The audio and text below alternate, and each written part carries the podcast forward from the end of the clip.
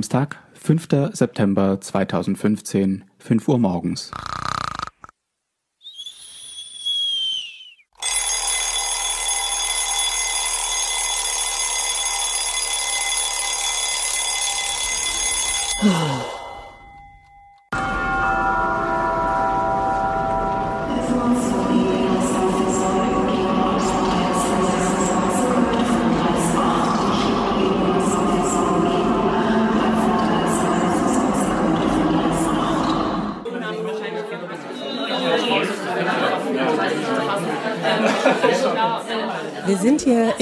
Der Gemeinde Köln-Klettenberg. Das ist Almute Löber. Almute ist seit 1986 freiberufliche Konferenzdolmetscherin für Deutsch und Englisch. Bei der Region Deutschland des Internationalen Konferenzdolmetscherverbands AIK ist sie für die Weiterbildung zuständig und organisiert seit mehreren Jahren Dolmetscher für Dolmetscherseminare. Idee des, äh, dieser Dolmetscher für Dolmetscher Workshops ist auch, möglichst viel Zeit für Interaktion zu haben. Wir wollen sehen, dass wir Ideen auch sammeln. Und es gibt ja so Sachen, die man gerne mal als kleinen Tipp weitergeben möchte. Das sind alles ganz tolle, aufgeschlossene Kolleginnen und Kollegen. 72, um ganz genau zu sein. Teilnehmer, Referenten, Helfer, Dolmetscher, Mandatsträger, Techniker und Organisatoren. Und zwar nicht nur aus Deutschland, sondern auch aus Großbritannien, Belgien und den Niederlanden. Sie haben nicht nur dem Regen in Köln getrotzt, auch stornierte Flüge aus München haben sie nicht aus der Bahn werfen können. Dann können wir pünktlich, war sogar eine Minute früher, mit dem Programm anfangen. Es geht in dem ersten Block um das Arbeiten bei Institutionen. Der erste Vortrag allerdings sollte den Vortragsraum nie verlassen, denn die Sicherheitseinstufung der Referentin ist so hoch, dass sie eigentlich nicht einmal das hätte sagen dürfen und wohl alle Teilnehmer hätte um die Ecke bringen müssen. Aber keine Angst, es sind keine Dolmetscher zu Schaden gekommen, denn die sind einiges gewohnt, gerade wenn sie für den Verband AIK mit großen Auftraggebern über Arbeitsbedingungen und Vergütung verhandeln, wie AIK-Präsidentin Angela Keil zu berichten weiß. In Phasen der Verhandlungen ist es gut möglich, dass die Mitglieder der Verhandlungsdelegation Tag und Nacht arbeiten. Tags wird verhandelt, abends sitzt die Delegation wieder zusammen, sie machen Fortbildung, sie bereiten sich vor. Nach den letzten Verhandlungen in der Europäischen Union war es auf einer großen Sitzung der EU-Dolmetscher sehr eindeutig zu erkennen, wie erschöpft die Kollegen waren. Und ein paar Tage später gab es 15 Kandidaturen von Dolmetschern, die für die EU arbeiten, die AEC-Mitglieder geworden sind aus reiner Solidarität mit dieser Delegation. Dolmetscher sind eben auch Menschen. Ich zeige gerne ein paar Bilder von Menschen. Wenn wir von Abkommen sprechen und von AIK sprechen wir im Grunde genommen von Leuten. Hinter jedem Abkommen steht unheimlich viel Arbeit. AIK verhandelt im Rahmen der, sowohl bei der UNO als auch bei der Europäischen Union für alle Dolmetscher, die dort arbeiten, egal ob sie AIK-Mitglieder sind oder nicht. Es gibt fünf Abkommen, die die AIK geschlossen hat mit internationalen Organisationen. Es gibt ein Abkommen mit der Europäischen Union. Das gilt für alle Institutionen der EU, Europäisches Parlament, Rat, Kommission, Europol, Europäischer Gerichtshof und so weiter. Das Abkommen für die UNO gilt für alle Sitzorte der Vereinten Nationen, also New York, Genf und Wien plus Nairobi. Dann gibt es das Abkommen Cordonnet, das einige von euch kennen. Das Abkommen Cordonnet gilt für den Europarat in Straßburg und für die NATO. Die beiden anderen Abkommen gelten vorwiegend in Genf und Brüssel. Die AIK ist also eine Art Dolmetschergewerkschaft. Dürfen EU, UNO und Co. also nur AIK-Mitglieder als Dolmetscher beschäftigen? Nein, die Dolmetschdienste entscheiden selbst, wer für sie arbeiten darf. AIK mischt sich nicht ein, AIK vertritt die Interessen aller Dolmetscher, die für diese Organisation arbeiten, also Mitglieder und Nichtmitglieder. Und so etwas verstößt nicht gegen das Wettbewerbsrecht auf dem freien Markt? Äh, es handelt sich hier um Tarifabkommen und wie bei anderen Tarifabkommen in verschiedenen Sektoren gilt das Wettbewerbsrecht nicht. Jetzt erstmal interaktiv zum Thema Dolmetschen für die Institutionen. Und für die jungen Dolmetscher, um die geht es uns auch ganz besonders bei den Dolmetscher für Dolmetscher-Workshops, ist es vielleicht auch mal interessant zu hören, wie arbeitet sich denn da bei diesen ganzen Institutionen? Worauf muss ich achten?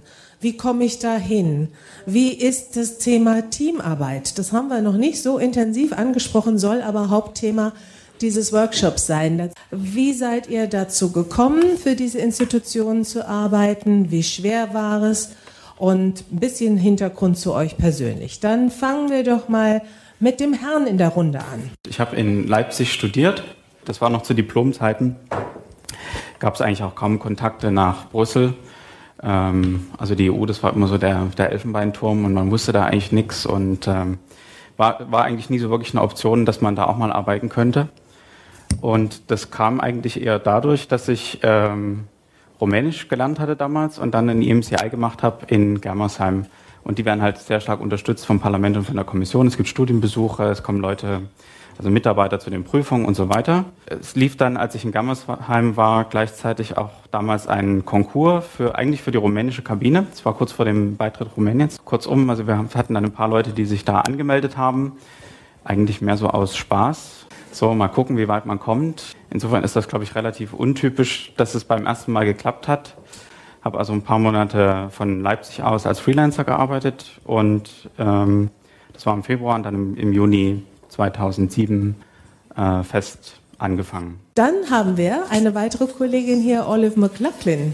Hello, everybody. I'm Olive McLaughlin, and I'm based in The Hague. And uh, I've been a staff interpreter for 20 years, but I became freelance for the first time uh, at the beginning of this year. I spent uh, approximately eight years working at the International uh, Union of Railways in Paris, and then I moved to The Hague, where I worked at the International Criminal Court for five years, and then I spent I have spent the last six years as chief of language services at the Special Tribunal for Lebanon, which is also in The Hague. Well, for the three positions I just mentioned, I simply applied for the job. Mm-hmm. You keep your eye on uh, the websites uh, where these jobs are listed. For instance, uh, almost all jobs that are related to the UN system um, appear on, I think it's called UN Galaxy or Inspira now. So there you discover the vast number of agencies and small organizations, large organizations, or organizations such as the International Criminal Court and the Special Tribunal for Lebanon, which are not UN organizations, but have a relationship with the UN. They kind of piggyback a little bit on the UN. I won't go into the details. Uh, but also, I found there are many, many organizations that are not EU or not related to the UN system, and there you need to find out that they exist and uh, maybe bookmark their uh, job pages and go there regularly. Times that I have been looking for a post, I have you know a list of bookmarks like this, I, which I would look, be looking at every few days, in fact. Um, that's all I can say. I mean, each time there's tests to be passed, obviously, when you want to work as a staff interpreter, uh, interviews, very lengthy, even before that, very lengthy paperwork, uh, job applications to be filled out, etc. So it's a, it can be a long process. Vielleicht die Ulla an der Stelle. Wie war das denn beim Europäischen Gerichtshof? Du hast gesagt, du bist Beamtin gewesen äh, ich dort? Ich war, war Beamtin. Ich fing damit an, dass ich nach einem längeren Auslandsaufenthalt äh, mich auch umgesehen habe, äh, wo ich wieder anknüpfen konnte. Und äh, dann äh, wurde ich, glaube ich, angesprochen, erstmal äh, vom, von der deutschen äh, Kabine äh, in Luxemburg, also bei der Kommission, und habe eine Anzahl von Jahren dort als Freiberuflerin erstmal gearbeitet. Und dadurch, dass ich dann im System war, wurde ich kurz bevor Schweden äh, der EU beigetreten ist, direkt angesprochen von den drei Institutionen, und äh, ich habe mich dann für den Europäischen Gerichtshof entschieden, aus verschiedenen Gründen, weil es ein völlig neues Gebiet war, eben Recht, sehr viel Recht. Und das hat mich irgendwie angeregt. Und dann habe ich erst mal, bevor die ganzen Prüfungen richtig anfingen, war ich da auf Vertragsbasis und habe dann äh, nach einem Jahr oder so dann äh, die äh, Aufnahmeprüfung für Beamten gemacht und bestanden. Äh, ich habe sie auch bei allen drei Institutionen gemacht, aber bin beim Europäischen Gerichtshof hängen geblieben und war dann bis zur Erreichung der Altersgrenze dort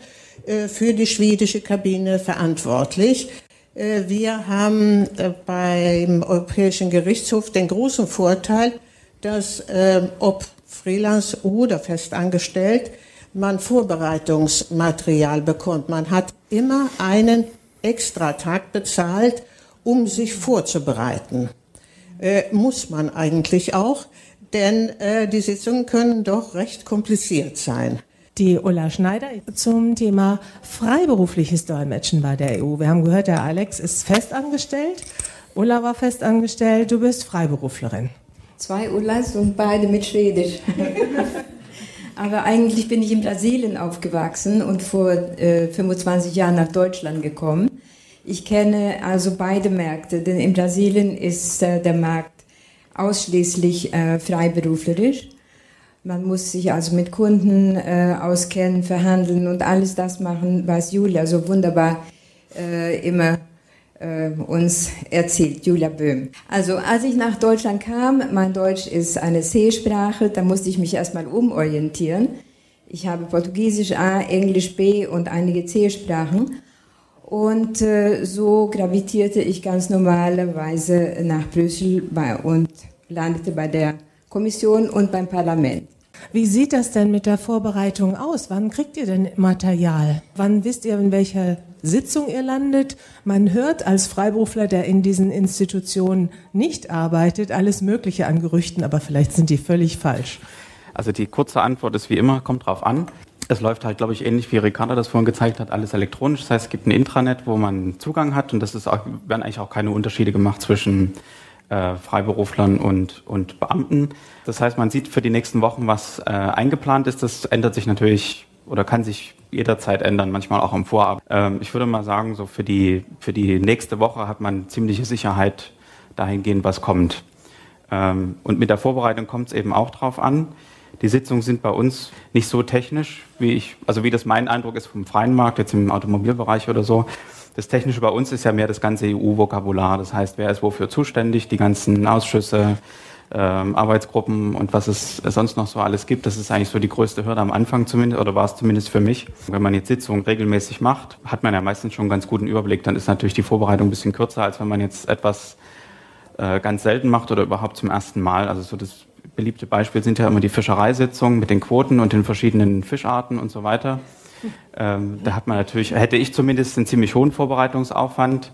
Wohingegen, da ich jetzt häufiger im Haushaltsausschuss sitze, ist da der Vorbereitungsaufwand etwas geringer. Es gibt eine andere Institution, von der ich weiß, dass sie sehr, sehr viel Wert auf gute Teamarbeit in der Kabine und auf exzellente Vorbereitung der Dolmetscher legt. Das müssen sie auch. Vielleicht kann die Christa uns dazu etwas erzählen. Ich spreche vom Europäischen Patentamt. Ja, also ich arbeite schon ja, seit fast 30 Jahren für das Europäische Patentamt.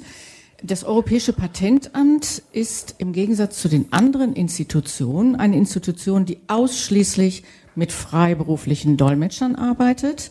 Arbeitssprachen sind Deutsch, Englisch und Französisch.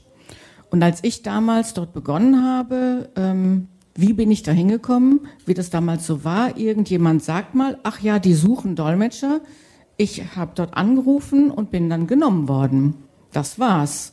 Und dann fang an zu strampeln. Und gestrampelt habe ich ganz schön doll, weil man sich ja nicht nur in die technischen Gebiete wie vier lappige Quadratschüsseln von Traktorrädern einarbeiten muss oder in irgendwelche Haarsprays, sondern man muss natürlich auch den ganzen rechtlichen Teil drauf haben. Und das ist am Anfang sehr, sehr schwierig, wenn man überhaupt noch nicht weiß, worum es da geht. Es sind wirkliche Gerichtsverhandlungen. Jemand meldet ein Patent an und eine andere Partei findet das gar nicht gut, was sie da angemeldet haben. Und dann streiten die sich. Und die streiten sich in mehreren Sprachen. Und dann sitzen wir bei den Verhandlungen da in den Kabinen und versuchen, das bestmöglich zu dolmetschen. Es gilt das Muttersprachlerprinzip. Das heißt, man arbeitet grundsätzlich in seine Muttersprache. Es ist noch kein Job für Anfänger.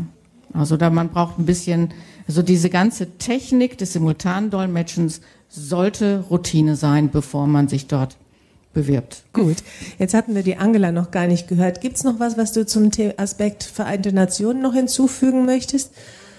Wie kommt man da eigentlich hin? Kann man sich da bewerben? Bei der UNO war es so, dass ich denen einen Brief geschickt habe und darauf hingewiesen habe, dass ich bei der EU akkreditiert bin. Also da hatte ich den Test in Brüssel schon bestanden und das war für die UNO ausreichend. Also die haben mich nicht gebeten, extra nach Genf zu kommen und nochmal einen Test zu machen. Also zur Bewerbung beim Europäischen Patentamt ist es so, man bewirbt sich bei der Sprachendienstleitung bei Ute Kirstein und äh, man bekommt natürlich in der Regel die ersten Einsätze mit sehr erfahrenen äh, Dolmetschern. Wenn man, weiß ich nicht, 30 Tage, 40 Tage dort gearbeitet hat und seine Sache ganz gut gemacht hat, dann arbeitet man mit, äh, mit quasi einer Prüfungsperson, die das nochmal überprüft, ob man das alles gut macht. Gut, eine letzte Frage von mir, bevor ich dann die Diskussion öffnen möchte, an ähm, Ulla und äh, Olive. Ihr habt an Stellen gearbeitet oder arbeitet da noch, wo es eigentlich auch ziemlich an die Seele gehen kann. Gibt es auch so eine Art psychologische Betreuung oder eine Supervision oder eine Hilfe oder stehen vielleicht die älteren Kollegen als Hilfestellung zur Verfügung, um mal das, was man da emotional auch verarbeiten muss, mehr als vielleicht auf dem freien Markt oder in anderen Arbeitsumfeldern aufzufangen. Uh, yes, when we're talking about international criminal proceedings, we're talking about the prosecution of people for crimes against humanity, genocide, and war crimes. So, quite horrific crimes. and the evidence that's presented in court can be quite graphic. This can be very difficult to deal with, particularly for those interpreters who have um, a connection to the region that is concerned. And for them, of course, they spend a lot of their time recounting or relaying the uh, experiences, traumatic experiences of uh, their uh, compatriots. And this leads them open to being uh, re traumatized if they have suffered any trauma in their lives, or there's vic- vicarious traumatization, where perhaps it's not your own trauma that is disturbing you, but you re- begin to relate to the person who you're representing and for whom you are speaking. And uh, that can then play in your mind, uh, things that you have seen in court, etc. Often there is a psychologist or an expert, expert who is invited to come and to uh, brief the interpreters or do a little bit of a workshop with them. But that can be a once off thing or something that happens one year and then maybe three or four years later. Uh, there have also been cases where experts have come to visit the interpreters more to do a study or to learn about their experiences, and it's a two way exchange. And of course, like in any international organization, there are uh, psychologists on staff just to support any staff member who may be encountering difficulties in their own life, uh, in their personal lives, or through their, their professional uh, experiences. And of course, it's up to the interpreters to support each other above all. Herzlichen Applaus für euch. Herzlichen Dank für die Podiumsdiskussion. Und jetzt darf ich noch zwei unseren, unserer Kollegen ganz herzlich danken, die heute Morgen geschuftet haben. Denn Dolmetscher zu Dolmetschen macht es nicht unbedingt immer Spaß. Bevor es nun aber in die erste Kaffeepause ging, noch ein Tipp von Almute zum Thema individuelle Weiterbildung. Es geht so darum, dass man eine ganz gute Fortbildung machen kann, wenn man sich gegenseitig unterstützt. Beispielsweise die Olive ist Muttersprachlerin für Englisch, ich bin Muttersprachlerin für Deutsch. Sie will ihr Deutsch aufpäppeln, ich möchte mein Englisch aufpäppeln und dann tun wir beide uns zusammen und überlegen uns, was ich dolmetsche, wo sie mich korrigiert und was sie dolmetscht, wo ich sie korrigiere. Und man kann das online machen, man kann es äh, bei einem persönlichen Treffen machen. Wenn wir jetzt feststellen, wir sind sowieso in drei Wochen bei einer Konferenz und sind mittags fertig, dann können wir uns auch nachmittags zusammentun und noch ein bisschen miteinander arbeiten.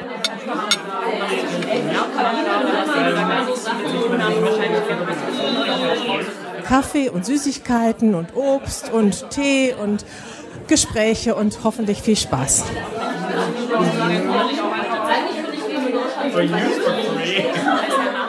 I don't suffer from stress. I'm a giver. Chris Guichot de Fortis. I'm a staff interpreter at NATO. Along those lines, I was a tennis professional for a couple of years. and was also a policeman and a paramedic for many years. I've worked in lots of stressful environments. That's me. This is a, this is a pretty amazing workshop. And, um, Der Vortrag von Chris stand unter dem Thema Stress and Expert Performance. Performance. you look very scared at the moment, but I'll have to work on that. My God, what, I've got to be in the booth and I've got to interpret for the head of state or somebody who's speaking fast or somebody who's quoting Shakespeare or making jokes. What am I going to do? Basically, what, what's happening is you're frightened of fear itself. And I wanted to talk uh, partly today about the way we need to manage ourselves as interpreters. Most of us just turn up in the booth. We don't manage our voices. We don't manage our psyche. Uh, we don't manage our brains, our souls, or our hearts. And we hope it'll all work out on the day. We all think the miracle will occur when we get in the booth, even though we haven't done any of the background work on ourselves as interpreting machines. Uh, that it doesn't always work out because we haven't done the work. If you don't manage your brain correctly, and this does bear some thinking about, you get ill to start with. You get diabetes, you get stroke, you get ulcers, you get all sorts of horrible, nasty things happening to you, uh, and you die earlier. Uh, also, your brain declines.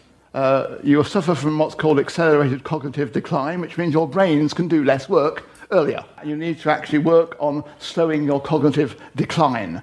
And if you don't work on yourselves, you don't put in place strategies, you don't think about what the problems and difficulties are, your brains will go south, as the Americans say, earlier. If you ask your brain to push the envelope a slight amount without going far beyond what your brain can do, you actually stave off cognitive decline, which means your brains will become high performance tools and remain high performance tools for late for longer, which means you'll be able to do more things in your life and you'll be happier apart from having a longer interpreting career. There's a thing called the brain's executive system, which is rather like a computer which is buffering uh, an illegal film on download.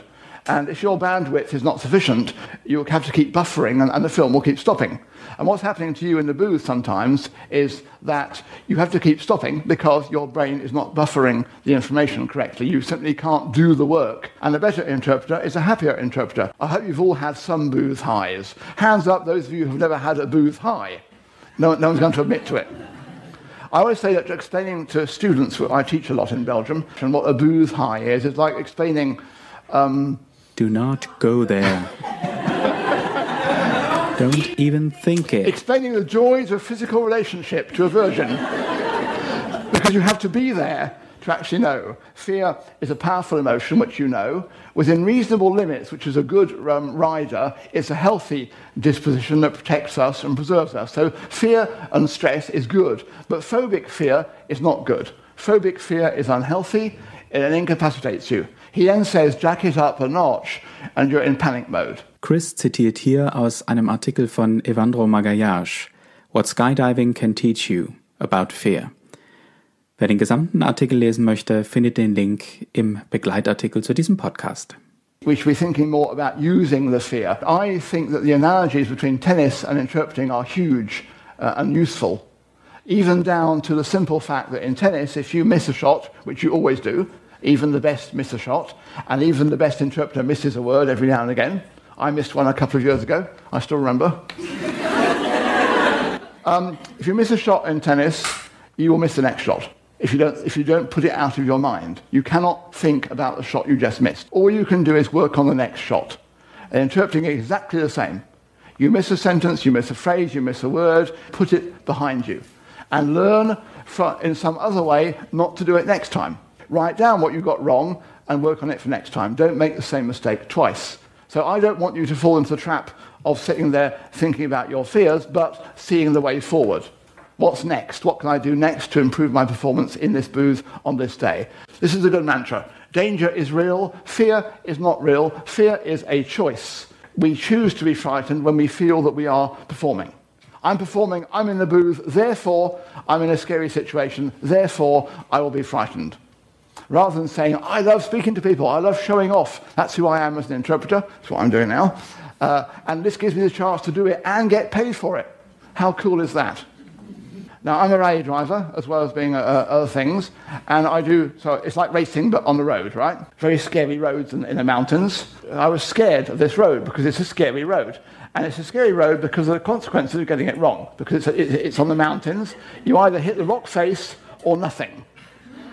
And so I drove badly. I was not, I was not fluid. Like in the booth, when you're going well in the booth, it's fluid. It all seems to go naturally. When you're driving badly in a race or rally, you, your, your, your movements are sudden. You're, you're, you're not good. You're breaking through. You're tentative, etc. And then a second time that same day, we drove on the same road at night time.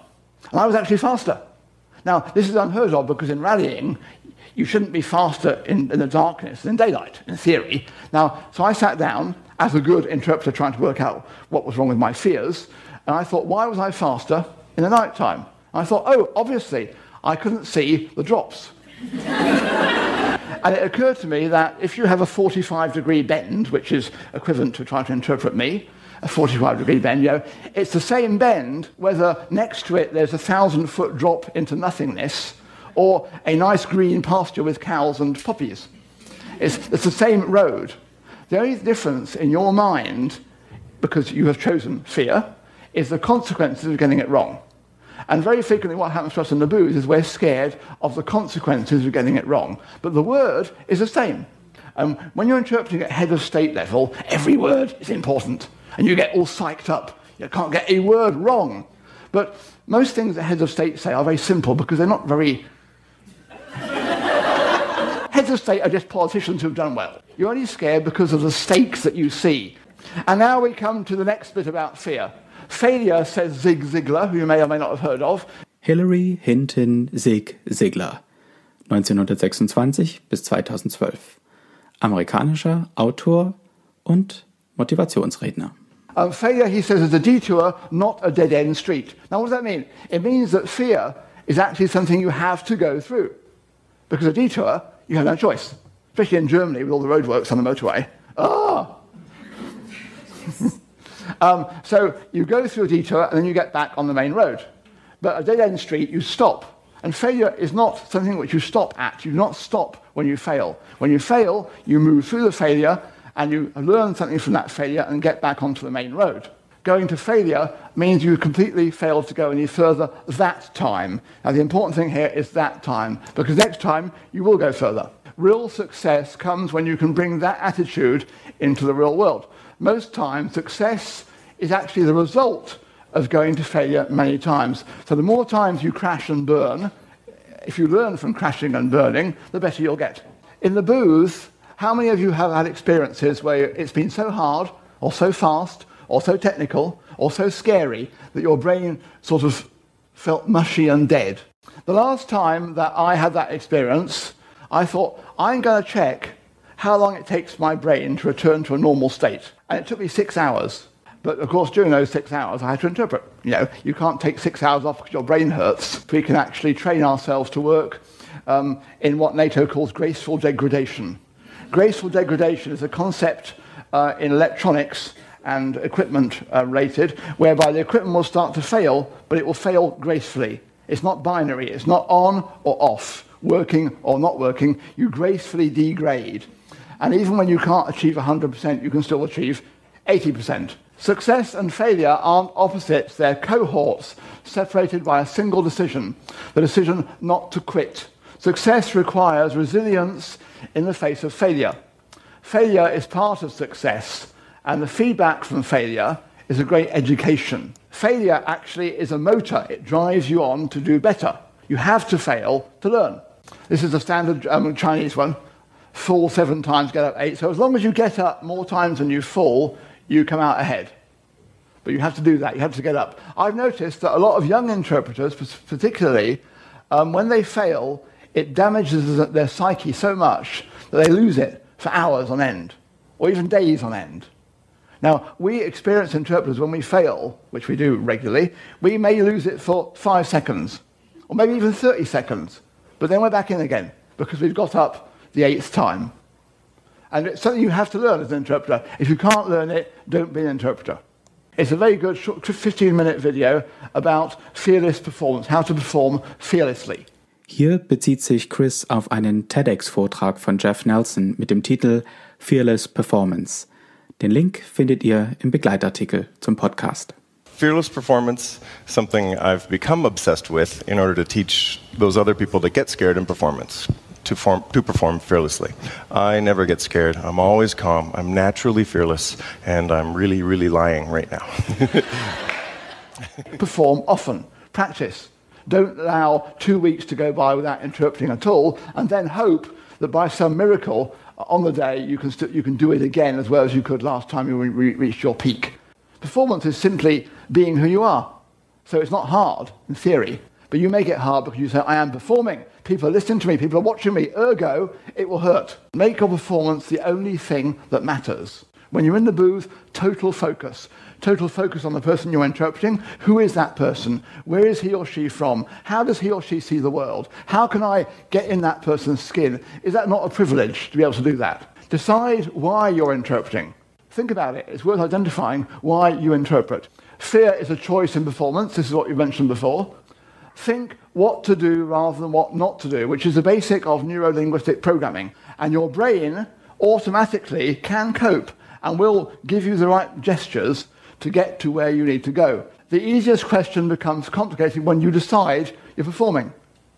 That's true. The stakes are high. People are listening to me. Just let it go. You can't control audience perception during performance, so execute. You can't do anything about it there and then. You can work on perception by the audience and by your customer base before you start interpreting and after you finish interpreting, but you can't work on it when you're there in the booth, your neurons working away, trying to interpret the message. Get over yourself. Make a fearless gift of sharing something that matters. I actually spend my time thinking about the process. Let me try more lag, less lag. Let me try more poetry, less poetry, a, a, different turn of phrase, a different tone. So there's always interest in the interpreting process to me, whatever happens, however boring the, the, the subject matter may be. Fear replacements. And so these are some of, some of the other things, like faking it, focus on the act, trust your audience, give to your audience, be the character. This product rocks. And this is a good one for Aik trust your colleagues. It is pointless to try and avoid stress as interpreters. You can't do it. It's not going to happen. It's an integral part of what we do. So I would like you to use your, your fear and your stress as a springboard to perform better. The way to use failure to your benefit is by following these simple steps. First of all, know it's part of the process, just part of the process, and that you did the best you could with what you had at the time. AIC exists partly, in fact largely, to get round that situation, to enable us to have the tools to do the job. And usually we haven't got all the tools. Usually the sound quality is poor, we can't see the speaker, we haven't got the text, our colleague smells. You know, all sorts of reasons which we are, we are not in the ideal world. We do our best with what we can at what we have at the time. Write down what you learned so you can change or adjust your next approach necessary. Don't stagnate. Don't accept poor performance on your own side. Say, I am better than this. I refuse to be this bad. I'm going to get better. And take time to review your past successes. What else can you do that is complicated that you have learned to do well? When was the last time you interpreted greatly? You fell apart that day, but a week before that, you were fantastic. Now, what was the difference? Why was it? It's probably because you were in a better mental situation that day. You're the same person with the same neurons and the same brain and the same ears and the same tongue, but something went wrong. What was it? Work out what it was. Take immediate action on something progressive leading to your goal. So do something that day just to make sure that the problem doesn't arise next time you're in the booth. Stay focused on the ultimate outcome, not the short term setbacks. Where do you want to get to? What sort of performance do you want to reach? So accept at the very least that interpretation is not a perfect science. Thank you so much, Chris. Haben wir unsere erste Sporteinheit. Ich darf vorstellen, unsere liebe Kollegin Valerie Beaumont, die uns heute Rückenübungen vorstellt. Ja, genau, und dann bewegt ihr euch ein bisschen. Damit wir ein bisschen weniger steif bleiben, weil wir die meiste Zeit ja sitzen. auch. Ich mache es nicht vor, aber oh, doch, okay. Also ein bisschen schneller. So. Und jetzt kommen wir zum zweiten Vortrag unseres Blogs Stressbewältigung. Und ich darf euch Maren Schäfer-Rieger vorstellen. Formative Psychologie wurde in den 80er Jahren entwickelt von Stanley Kahleman. Der Begriff formativ bezieht sich auf das evolutionäre Grundprinzip, dass wir uns als Organismen, als Menschen lebenslang dauerhaft in der Form verändern. Wie Stress zum Beispiel empfunden wird, hat in der formativen Arbeit zu tun, welchen Konstitutionstyp, welcher ich bin, wie ich leiblich organisiert geformt bin. Also Stress kann auch sehr persönlich verschieden empfunden werden. Es geht ja beim Stressmanagement um unser Selbstmanagement. Für unser Selbstmanagement und auch unser Stressmanagement ist das Verstehen und Erkennen von insbesondere drei Einflussfaktoren auf unsere Formgebung hilfreich. Wir alle formen uns erstens durch den genetischen Code, den wir individuell bei der Zeugung mitbekommen. Zweitens durch Einnehmen und häufig Kopieren von sozialen Rollen und Vorbildern, die uns zum Beispiel in Familie und Gesellschaft vorgelebt werden. Und drittens formen wir uns sehr individuell durch unsere ganz persönlichen Reaktionsmuster, die wir ausgeprägt haben. Jeder Mensch bildet im Laufe seines Lebens eine Art Mix aus allen diesen Einflussfaktoren aus. Und die formative Psychologie nennt das typische Reaktionsmuster, was wir individuell so ausprägen, den sogenannten Soma-Typ. Stanley Killeman sagt, Anatomie ist Schicksal. In dieser Anatomie, die wir haben, können wir uns gebrauchen, wir können aber auch nicht aus ihr heraus. Nach dem Konzept der formativen Psychologie ist Stress ein mehrstufiges Kontinuum. Es ist nicht mechanistisch, aber es durchläuft in der Regel verschiedene Stufen. Viele Menschen neigen dazu, bei Stress Stufen zu überspringen und von leichtem Stress in die Panik zu hüpfen. Andere gehen eher Stufe für Stufe. Wieder andere lassen anfängliche Stufen aus und starten direkt, wenn überhaupt ein bisschen Stress ist, mit höherem Panik, Furchtmuster. Kleine Übungen, die eben für den Rücken gezeigt wurden, können hier auch unterstützen, den Kollaps zu vermeiden. Formativ betrachtet setzt ein Stressmanagement jeweils dort an, wo wir unsere sehr persönlichen Reaktionsmuster in, dem, in der Stresssituation kennenlernen, sie nochmal aufgreifen, in der Übungssituation wiederholen und variieren lernen, Einfluss nehmen lernen. Das Beispiel der Wie-Übung mal am Thema Stolz.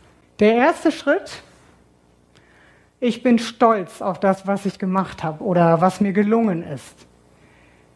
Erkennen, was organisiere ich, wenn ich stolz bin. Wie, wie tue ich das? Wie organisiere ich mich in dem Moment? Der zweite Schritt, wenn ich erkannt habe, was ich mache, zum Beispiel den Kopf heben und das Kinn etwas höher ziehen.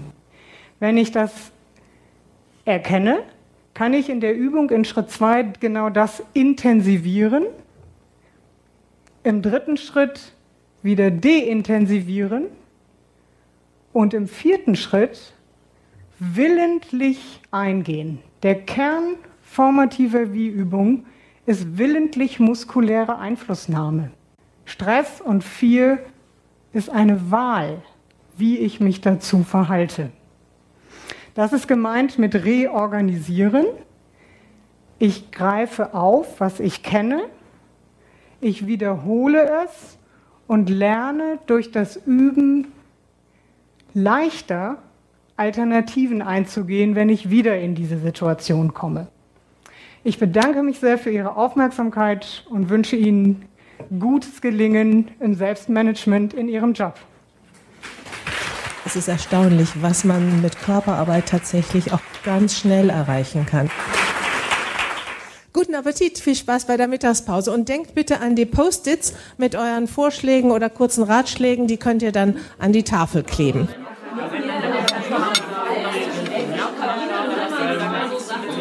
Was es zu essen gab? Vegetarisches Linsencurry mit Brot, zu und vorbereitet von der Jugendwerkstatt der Gemeinde Klettenberg. Nicht gereicht wurden Speisen mit Knoblauch.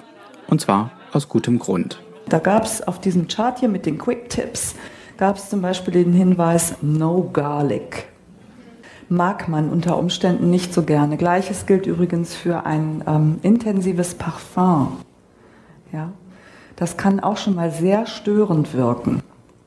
Gerüche gehen direkt in unser Gehirn, so in die tiefen Regionen, ähm, in die alten Regionen, nämlich in das limbische System rein. Deshalb können wir uns dem in der Tat kaum verweigern. Gabriele Lorenz Scheier über Fremdsprache, Körpersprache, Signale verstehen und erfolgreich nutzen. Eye Contact scheint ein Thema zu sein, weil das Gesicht eben auch ein körpersprachliches ähm, Instrument für unseren Kontakt in der Außenwelt ist.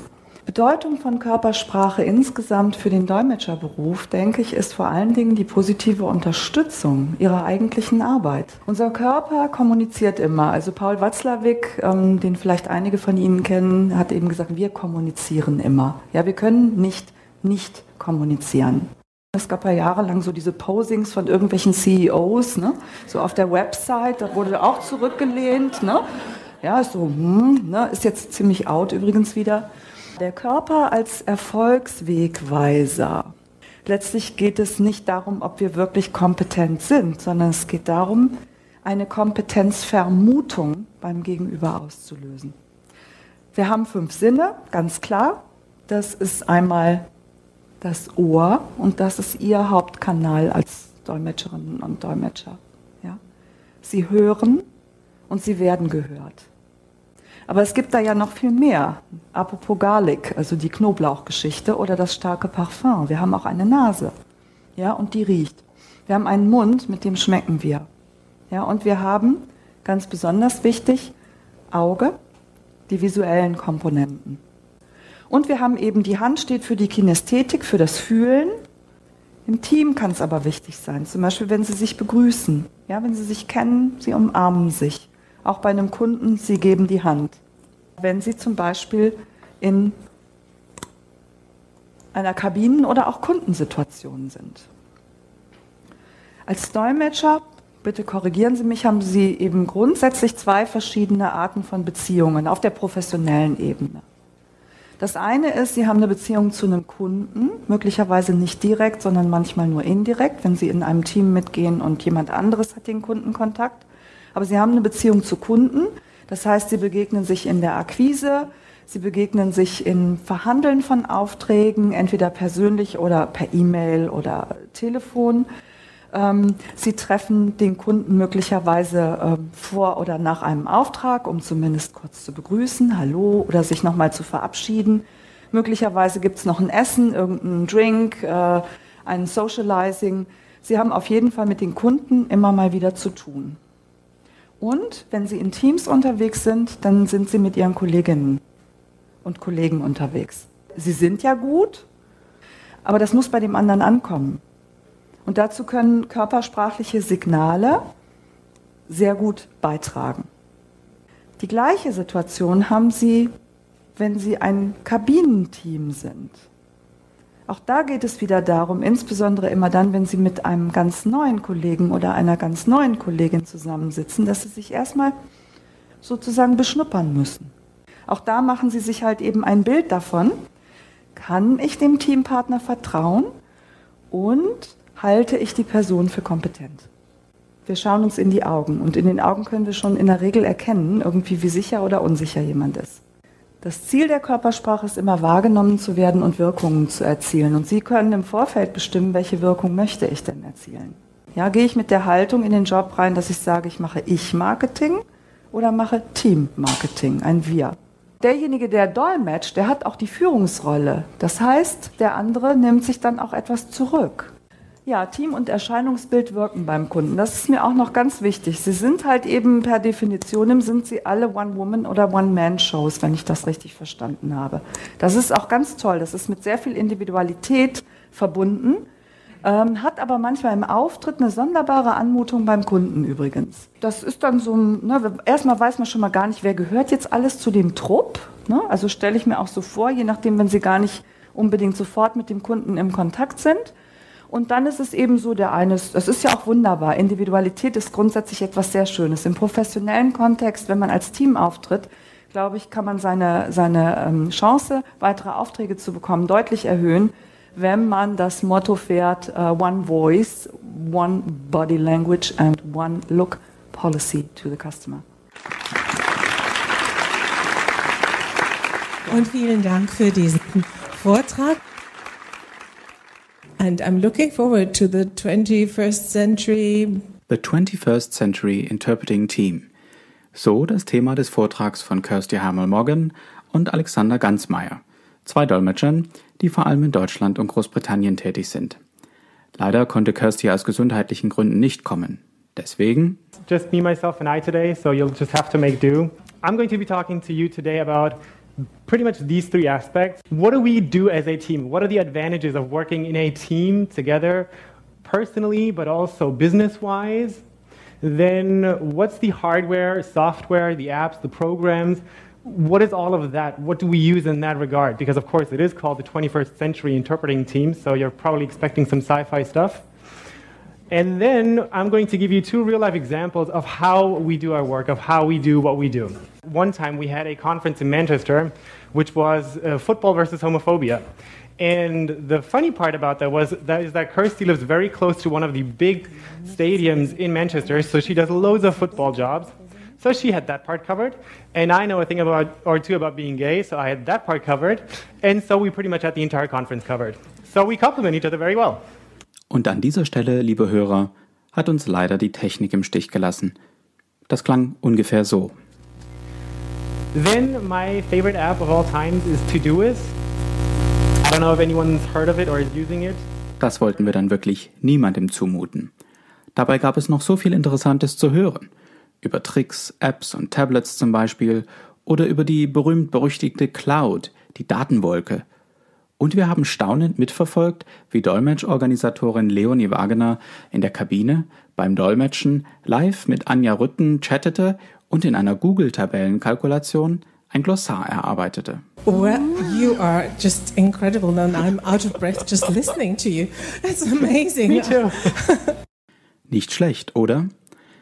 Weiterführende Informationen und Links findet ihr im Begleitartikel zu diesem Podcast.